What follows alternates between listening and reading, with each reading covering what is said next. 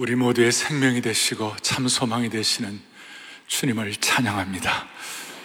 저는 새해가 되면 성도들과 함께 꼭 격려하고 싶은 성경 구절을 먼저 말씀을 드리는데 원래는 시편 37편 4절 여호와를 기뻐하라 그리하면 저가 너의 마음을 너의 마음의 소원을 이루어 주시리라. 오늘 이 말씀이 그대로 새초부터 새말까지 여러분들이 함께 하시길 바랍니다. 그래서 우리 성도들 서로 좀 이렇게 격려하면 좋겠어요. 여호와를 하나님을 기뻐함으로 마음의 소원이 이루어지기를 바랍니다.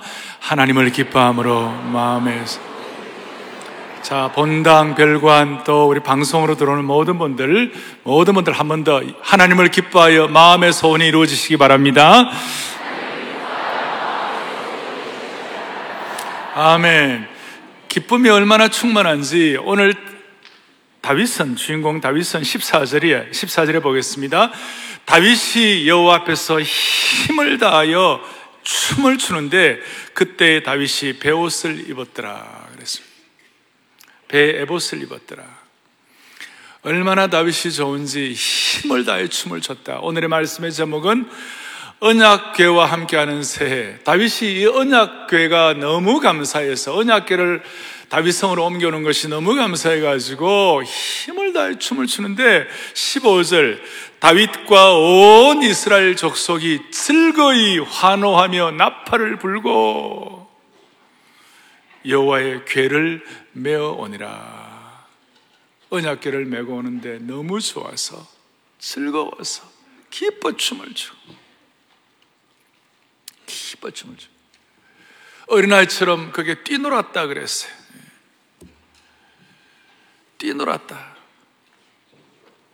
그런데 여러분 16절 여호와의 괴가 다윗의 성으로 들어올 때 사울의 딸 미갈이 창으로 내다보며 다윗 왕이 여호와 앞에서 뛰놀며 춤추는 것을 보고 순수한 어린아이처럼 이렇게 순수하게 뛰놀며 춤추는 걸 보고 너무 기쁘다. 너무 감사하다. 그렇지. 나도 해야지. 이렇게 했어요. 그렇게 하지 않아요. 56절 뒤에 춤추는 것을 보고 심중에 그를 업신여기니라. 하나님 기뻐한다. 그 다음 언약계에 축복이 있다. 그 다음에 정말 마음속에 여호와를 기뻐하면 하나님의 마음의 손으로 주신다. 이렇게 하면 그것이 막 가슴에 막 와닿고 막 가슴이 뛰놀고 가슴이 막 그냥 벅차고 그래야 되는데 우리 중에 그런 분이 한 번도 없기를 바랍니다. 그래서 오늘 핵심은 이거예요. 우리가 어떻게 다윗의 심정이 될 수 있을까? 나도 어떻게 좀 다윗처럼 돼 볼 수 있을 것인가? 자, 오늘 말씀의 배경과 전체를 좀 크게 살펴봅니다. 무슨 말이냐면, 이제 다윗이 통일 왕국을 이루었습니다. 처음에는 저 유다 왕이 되었다가 한 7년 6개월 지나서 남쪽, 북쪽 12지파 전체를 이제 다 커버를 했어요. 통일왕국이 되고 이제 다윗에게 드디어 찬란한 시기가 시작이 되었습니다. 우리식으로 표현하면 다윗의 믿음의 전성기가 이제 시작이 된 것입니다. 그러면 여러분들의 믿음의 전성기가 되고 찬란한 신앙의 시기가 여러분들 앞에 펼쳐지면 뭐 하시겠어요? 하, 너무 좋다. 그냥 뭐 내 나름대로 갖고 있는 어떤 삶의 꿈과 비전을 펼칠 수가 있겠죠? 그러나 오늘 다윗은 그러지 않았어요.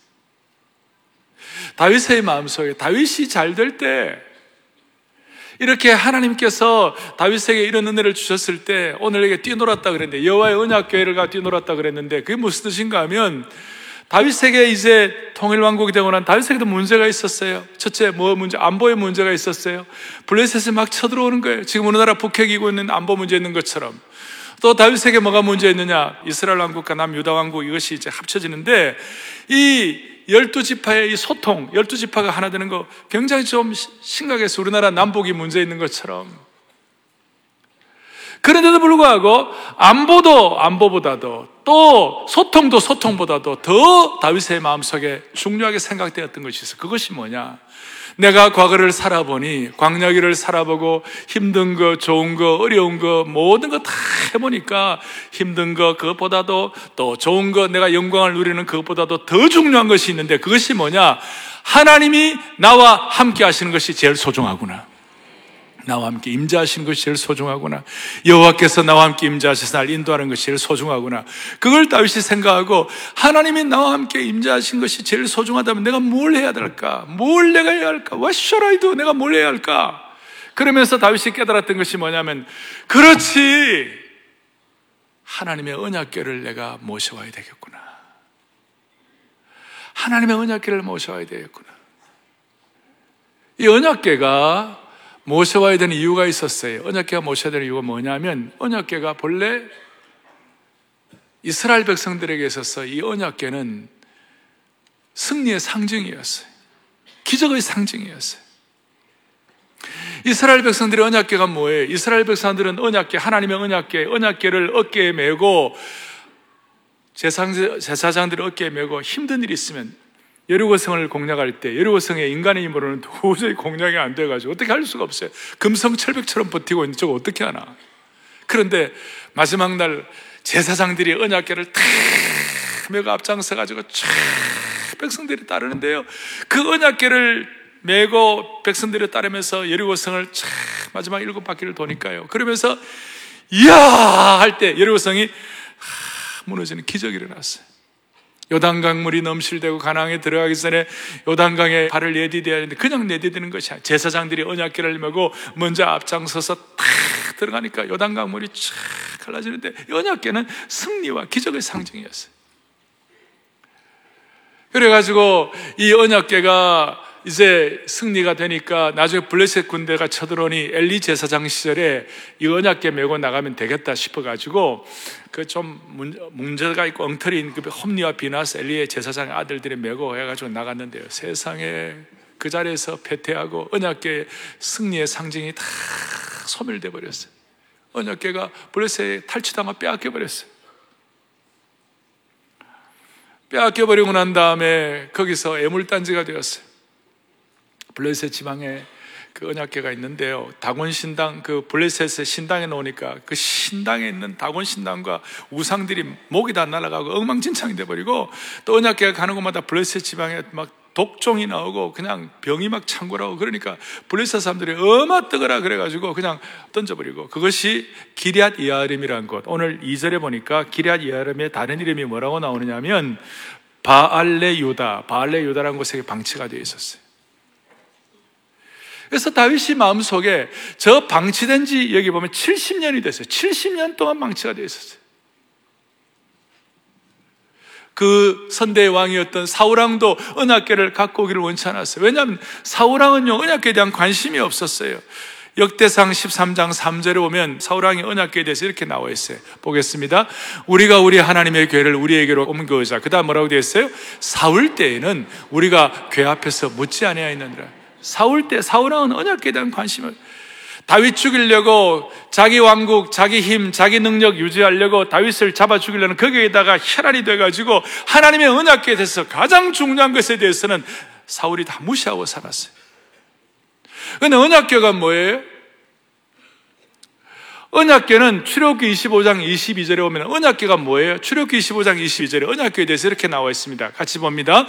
거기서 내가 누구와 만나요? 언약계에 나오는 사람들과 만나고 그 다음 속죄소 윗고 증거계 위에 있는 두 그룹 사이에서 내가 이스라엘 자손을 위하여 내게 명령을 모든 일을 너에게 이르리라. 언약궤는 하나님의 백성들과 만나고 소통하는 장소예요. 동시에 이스라엘 자손을 위하여 주님께서 이렇게 하라 저렇게 하라 명령과 계시와 인도를 보여주는 장소 그것이 바로 언약궤예요 그리고 한 걸음 더 나아가서 이 언약교회에 대한 해석이 신약은 구약 속에 포함됐고 구약은 신약을 통하여 명확해지는 거예요. 히브리서 9장 4절에 신약의 히브리서에 언약교회에 대해서 이런 설명을 하고 있어요. 보겠습니다. 금 향로와 사면을 금으로 쌓은 뭐가 있고요? 그리고 그 안에 언약교 안에 첫째 만나를 담은 금항아리와 아론의 쌍난 지팡이와 언약의 돌판들이 있고 그에 보면 세 가지가 있다고 그랬어요. 신약 히브리스 기자가 언약계를 해석을 하는데 언약의 두 돌, 십계명의 돌판들이 있다고. 그 돌판에 1계명부터 10계명까지 하나님의 성품이 나타나 있어요. 그 하나님의 성품을 통하여 이스라엘 백성들을 인도하시겠다. 또 그 안에 뭐가 있냐면 아론의 싹난 지팡이가 있어요. 지팡이는 그냥 아무것도 아니에요. 생명이 없는 존재예요. 그런데 그 언약궤 하나님의 말씀의 능력과 하나님의 기름 부으심이 있을 때 그 언약궤 기적이 일어나고 싹난 지팡이 되는 거예요. 그러니까 하나님의 백성들에게는 필요하면 하나님이 기적도 베풀어 주신다 이것이. 그 다음에 만나를 담은 그 항아리 이것은 뭐냐? 매일매일마다 daily bread 매일매일마다 하나님께서는 하나님께서 하나님의 사람들이 일용할 양식을 허락해 주시는 것이다. 날마다 일용할 양식을 주시고 필요하면 기적도 주시고 하나님의 성품을 통해 이스라엘 백성을 인도하신다. 이것이 하나님의 언약교의 본질이었어요. 신약적 해석이에요.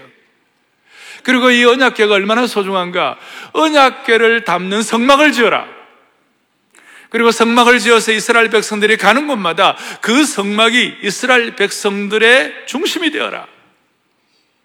이스라엘 백성들이 광야길을 가면서 성막을 짓는데 언약궤가 있는 그 처소를 짓는 그걸 성막이라고 그러고 그 성막에 무슨 일이 벌어지느냐 성막에 언약궤를 두었을 때 그 성막에 하나님의 쉐키나의 영광이 임했다고 그랬어요.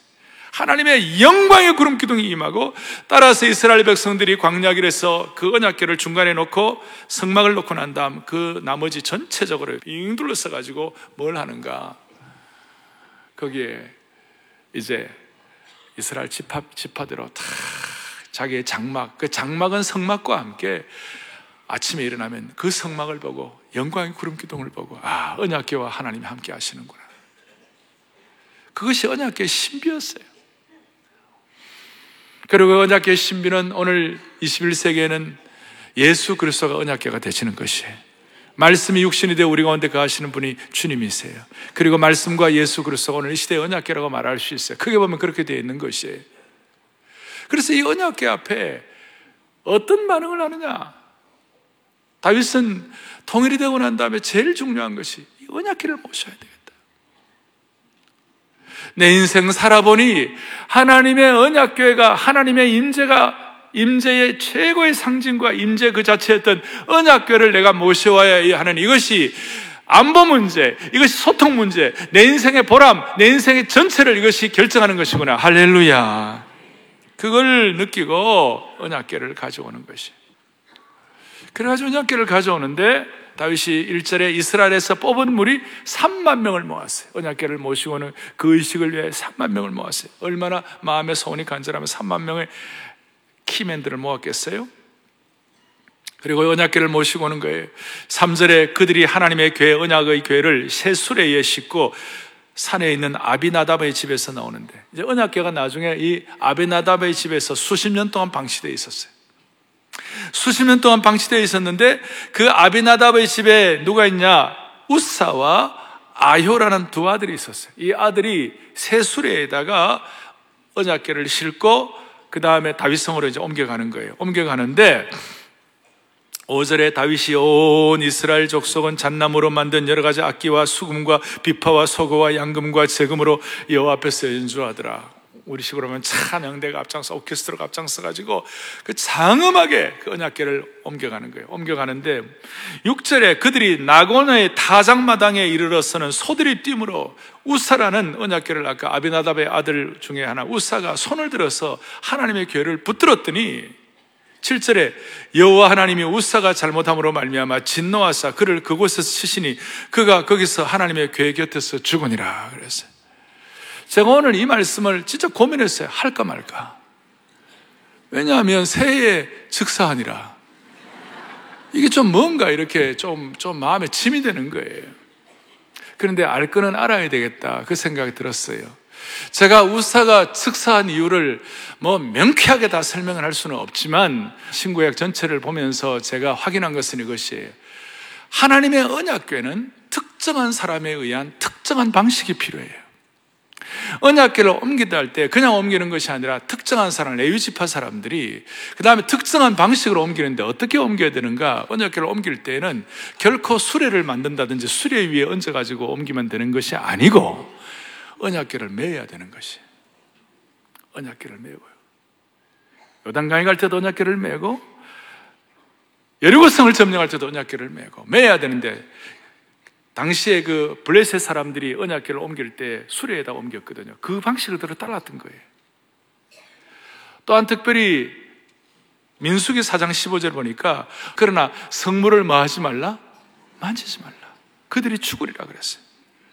특정한 사람의 특정한 방식이 있는데 이 모든 것들을 아비나답과 그 두 자녀들이 어리버리하게 해가지고 또 다윗도 이걸 제대로 인식을 하지 못하고 이렇게 해가지고 우사가 즉사한 거예요.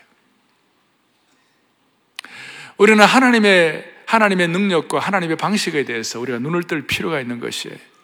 그리고 우사가 뭘 잘못했느냐? 자기 스타일, 내가 컨트롤할 수 있다. 내가 통제할 수 있다. 내가 알아서 할 수 있다라는 그것이 안 된 거예요. 하나님의 교회와 가정과 여러분 주님을 섬기다 보면 저도 교회를 책임져서 섬기지만 그러나 궁극적으로는 제가 책임지는 것이 아니고 이 교회는 하나님의 교회인 것이에요. 우리 교회 장로님들은 앞장서 수고하는 분들이 많이 계시지만 우리가 우사같이 내가 다듬고 내가 다 하려고 그러면 어떨 때 힘들 때가 있어요. 하나님 그 기뻐하지 않으세요. 사랑의 교회는 주님의 손에 옮겨놓는 교회가 되기를 바라는 것이에요. 자, 그렇게 해서 그 일이 일어나고 나니까 다윗이 마음이 너무 아팠어요. 구절에 다윗이 그날에 여호와를 두려워 이르되 여호와의 괴가 어찌 내게로 오려 내가 이거 어떻게 모시겠느냐? 그리고 10절 다윗이 여호와의 괴를 옮겨 다윗 성 자기로 메어가기를 참 즐겨 즐겨하지 않고 그 기쁨이 있었던 사람이 힘들었어요. 대신 가드 사람 오베데돔의 집에 메어간지라 11절 여호와의 괴가 가드 사람 오베데돔의 집에서 몇 달을 있었어요? 석 달을 있었는데 여호와께서 오베데돔과 그의 온 집에 복을 주시니라. 야, 저는 이 오베데돔이 너무 좋아요. 왜냐하면 성의자하고 종씨예요. 막 그것보다도 오베데돔이 난 너무 좋아요. 왜 좋은가 하면 여러분 수십 년 동안 언약궤를 모시고 있었던 아비나답의 집에서는 아무 일이 일어나지 않았어요. 그야말로 물에 물 탄 듯 어리버리한 아비나답의 가정이었어요. 수십 년 동안 언약계를 모시고 있어도 아무 일도 일어나지 않았는데 어찌된 일인지 오베데돔의 집에 몇 달을 있었다고요? 석 달 있었어요. 나중에 이제 역대상 같은 나옵니다만은 오베데돔에는 아들이 여덟 명이 나와요. 저희 오베데돔은 너무 소중해서 다음 주를 제가 좀 더 할 거예요.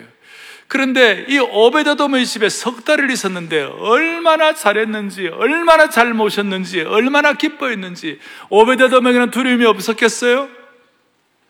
우사가 죽었다 두렵잖아요.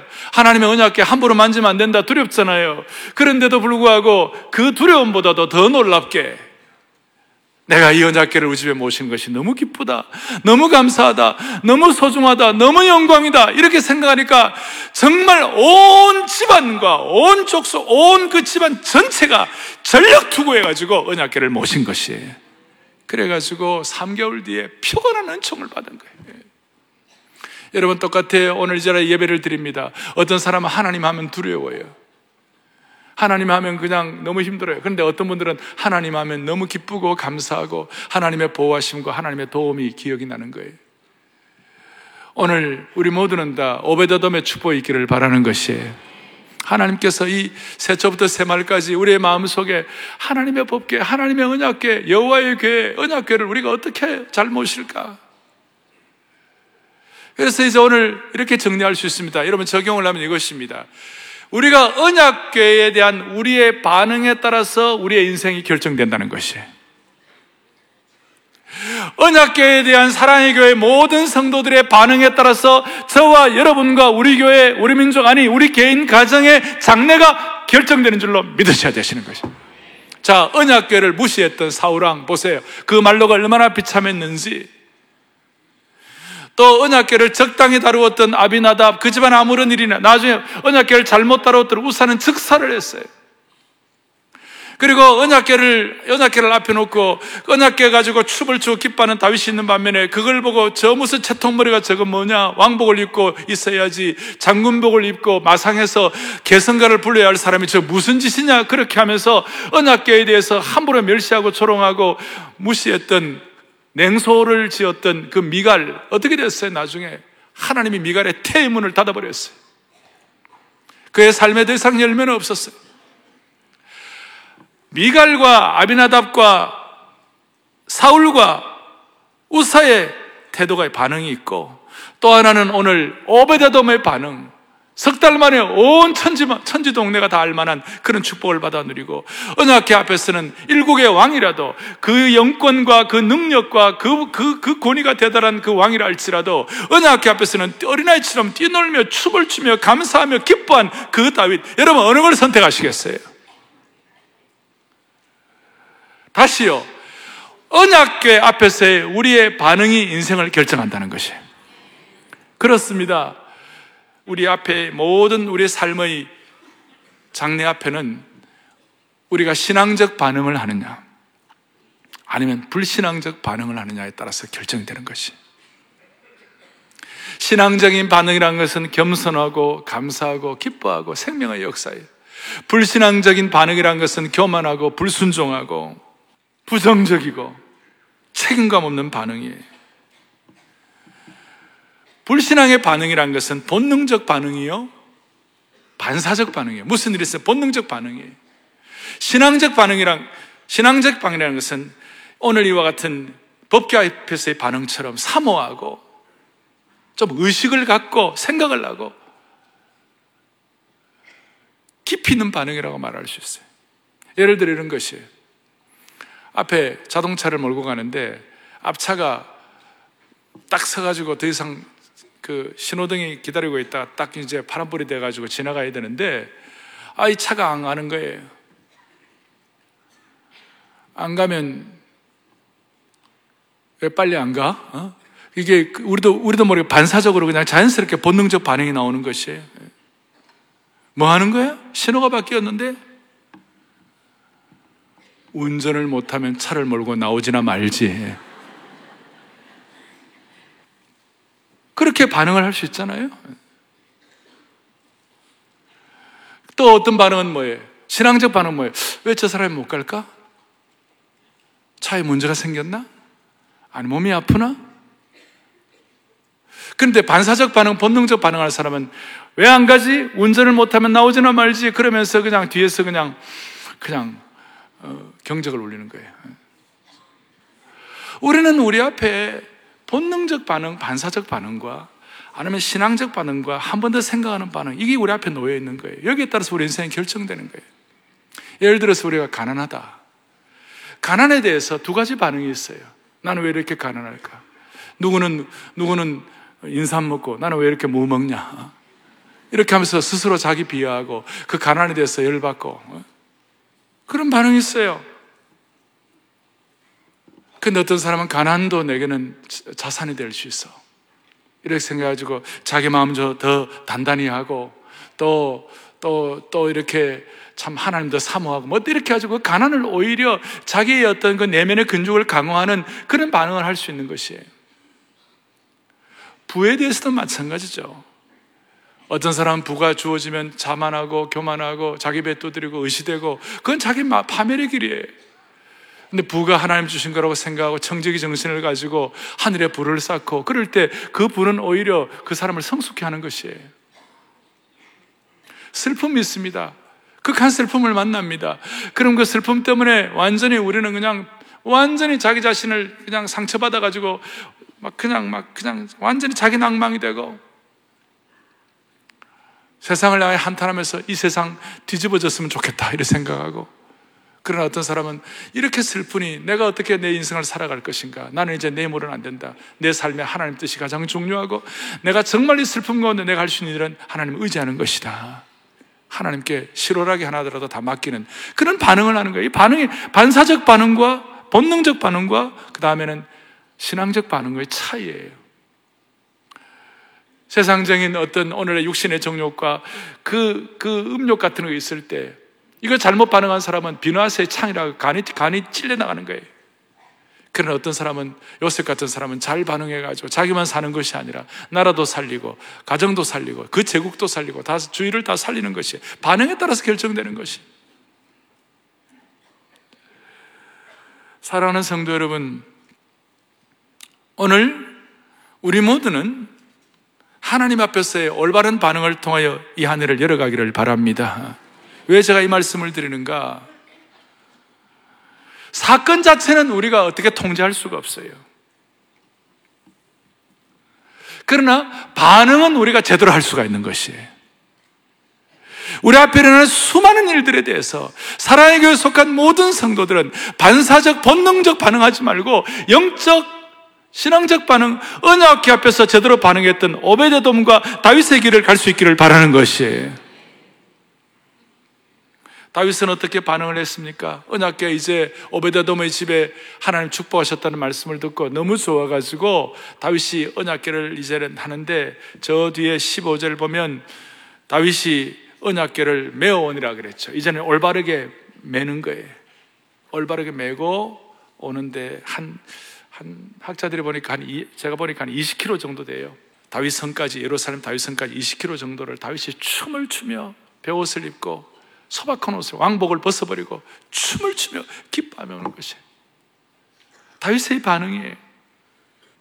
우리식으로 말하면 춤을 추며 감사하며 예배의 깊은 경지에 들어간 것이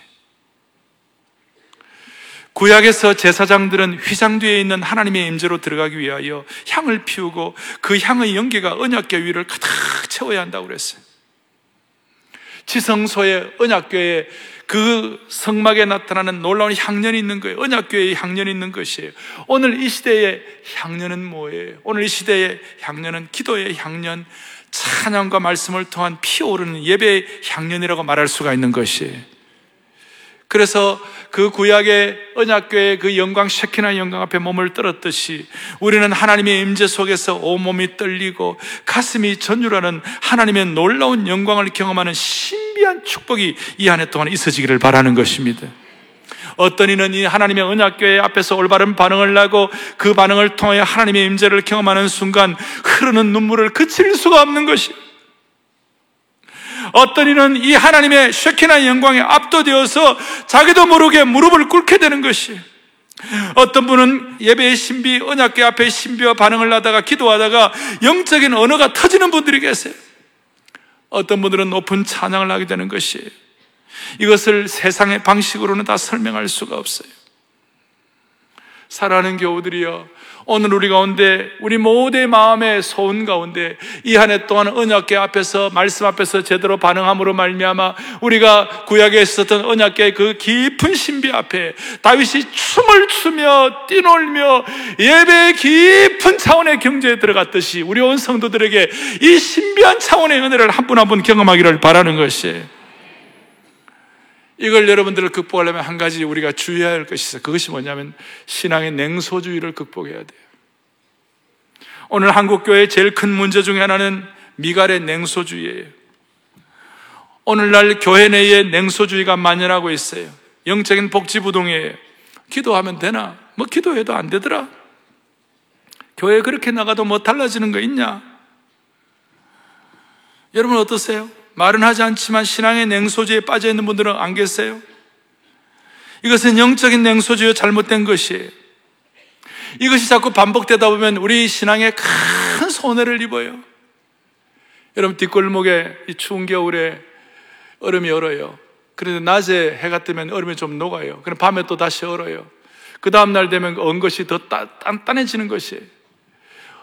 얼었다 녹기를 자꾸 반복하다가 나중에 그것이 단단해 굳어져 가지고 그 얼음을 깨려면 망치로 깨도 쉽지가 않아요. 뭘 말하는가 하면 신앙생활 하다가 한때 은혜 받았다가 나중에 냉소주의자가 되면 이렇게 단단한 얼음이 되는 것이. 뭘 봐도 그것이 단단해져 가지고 와닿지를 않는 것이.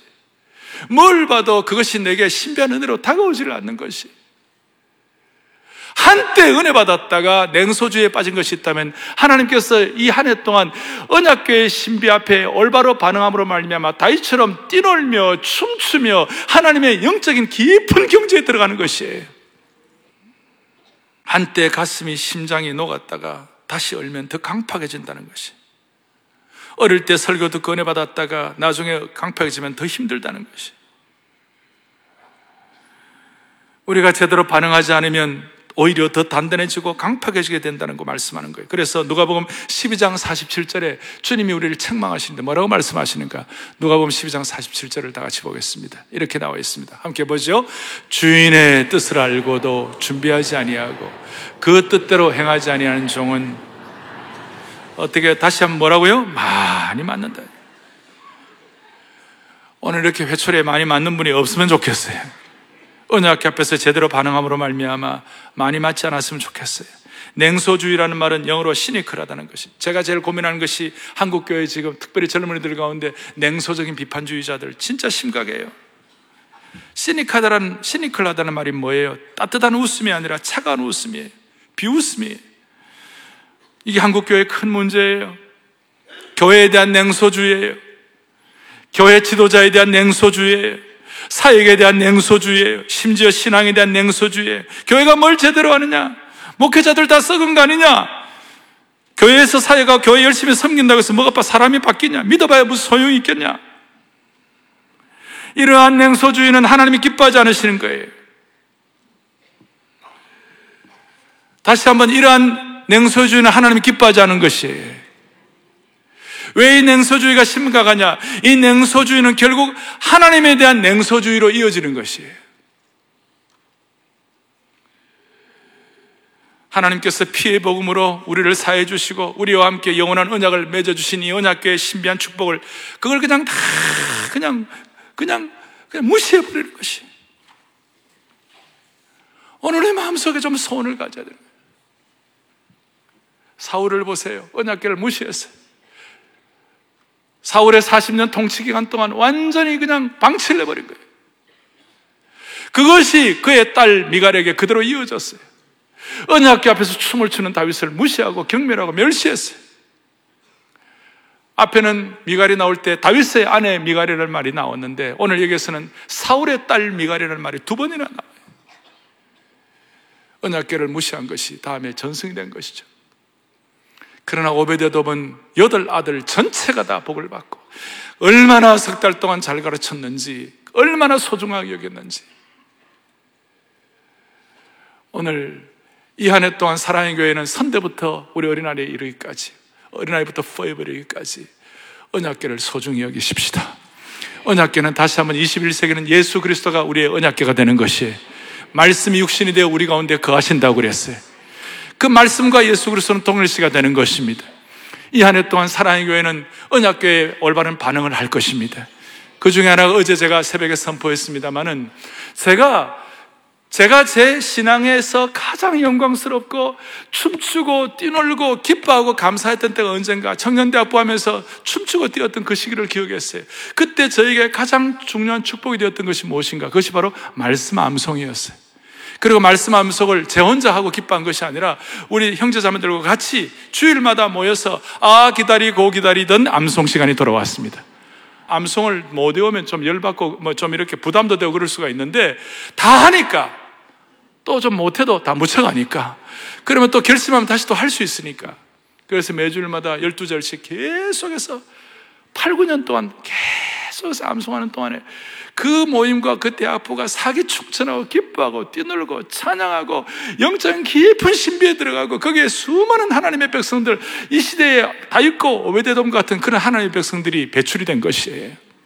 그래서 앞으로 사랑의 교회 매주 토비세 할 때마다 우리 모두가 다 총체적으로 사랑의 교회 전체가 언약계 앞에서 반응을 해갖고 하나님 앞에서 감사하며 축복하며 뛰놀며 그 예배와 영광과 언약계 속죄소의 신비 속에 우리가 들어가기를 원하는 것입니다.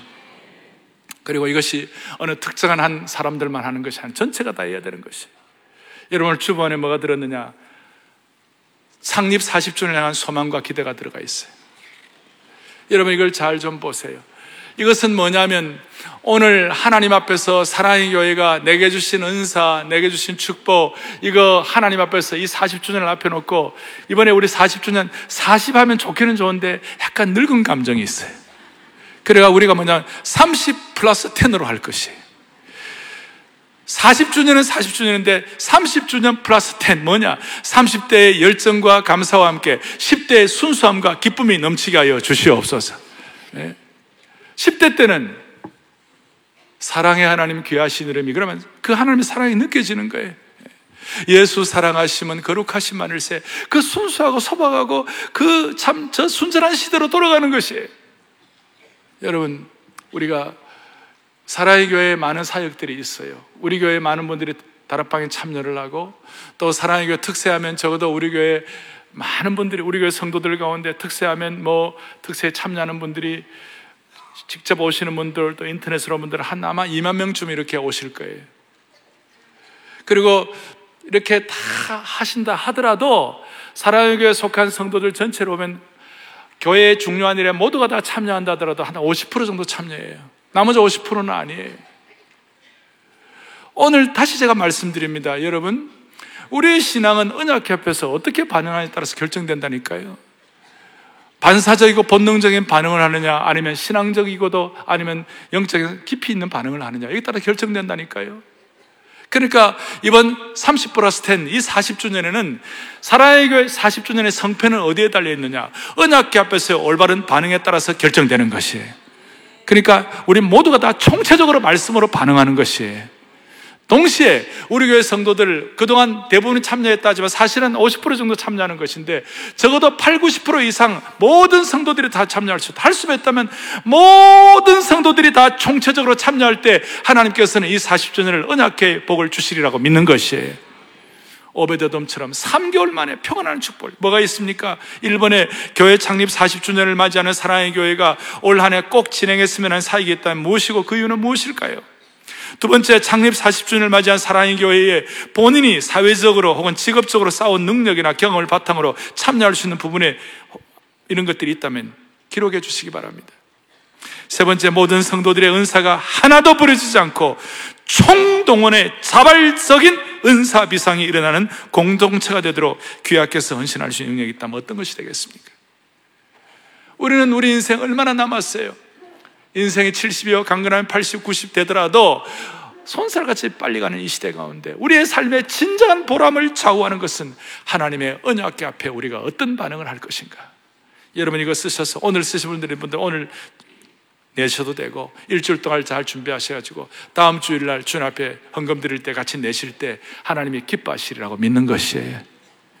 여러분 한 명도 예 없이 온 사랑의 교회 성도들이 온몸으로 언약계 앞에서 반응한 이 한 해가 되기를 바랍니다. 한국 교회가 천여만이라고 그럽니다. 등록으로 말하면 우리 교회가 한국 교회 전체 한 1%가 될 거예요. 여러분 1%는 잘하면 썩지 않게 하는 염도를 유지할 수가 있는 것이에요. 우리가 잘하면 이 한국 사회의 부패를 우리가 막을 수 있는 염도를 유지할 수가 있는 것이에요. 이렇게 반응하면 안 되는데 자, 우리가 잘하면 이 한국 사회의 부패를 방지할 수 있는 염도를 유지할 수가 있는 것이에요. 소금의 그 염도를 유지할 수가 있는 것이에요. 그리고 우리가 잘하면 이 시대를 향한 언약교 앞에서의 반응을 저들하면 시대를 향한 못하는 역할을 감당할 수가 있는 것이에요. 오늘 그 축복이 우리 온 성도들 한 번도 예 없이 임하기를 간절히 바랍니다. 할렐루야. 내 모습 이대로 주봐도 없어서 날 위해 돌아가신 주날 봐도 없어서 하나님의 임재를 기대하면서 내 모습 이대로 주봐도 없어서 찬양합니다. 내 모습이 주봐도 없어서 주봐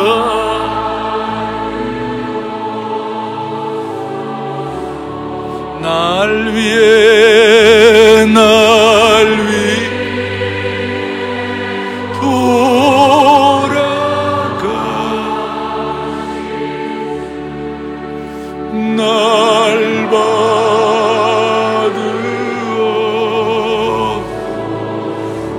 날 위해 돌아가신 주 날 받으옵소서. 날 위해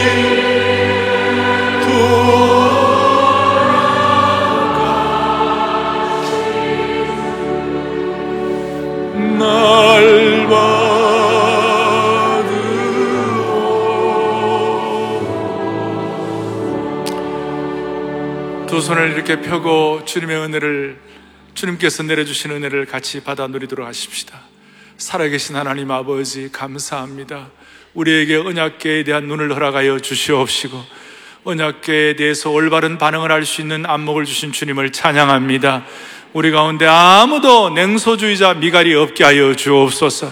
우리 가운데 아무도 언약계를 무시하는 사울 왕이나 물에 물 따듯 하였던 아비나답 같은 자가 아무도 없게 하여 주시옵시고 21세기 오베데돔 21세기 다윗의 춤추는 언약계 앞에서 기뻐하며 감사하는 다윗의 삶이 우리 모두에게 부어지게 하여 주시옵소서. 우리 주 예수 그리스도를 받들어 간절히 기도 올리옵나이다. 아멘.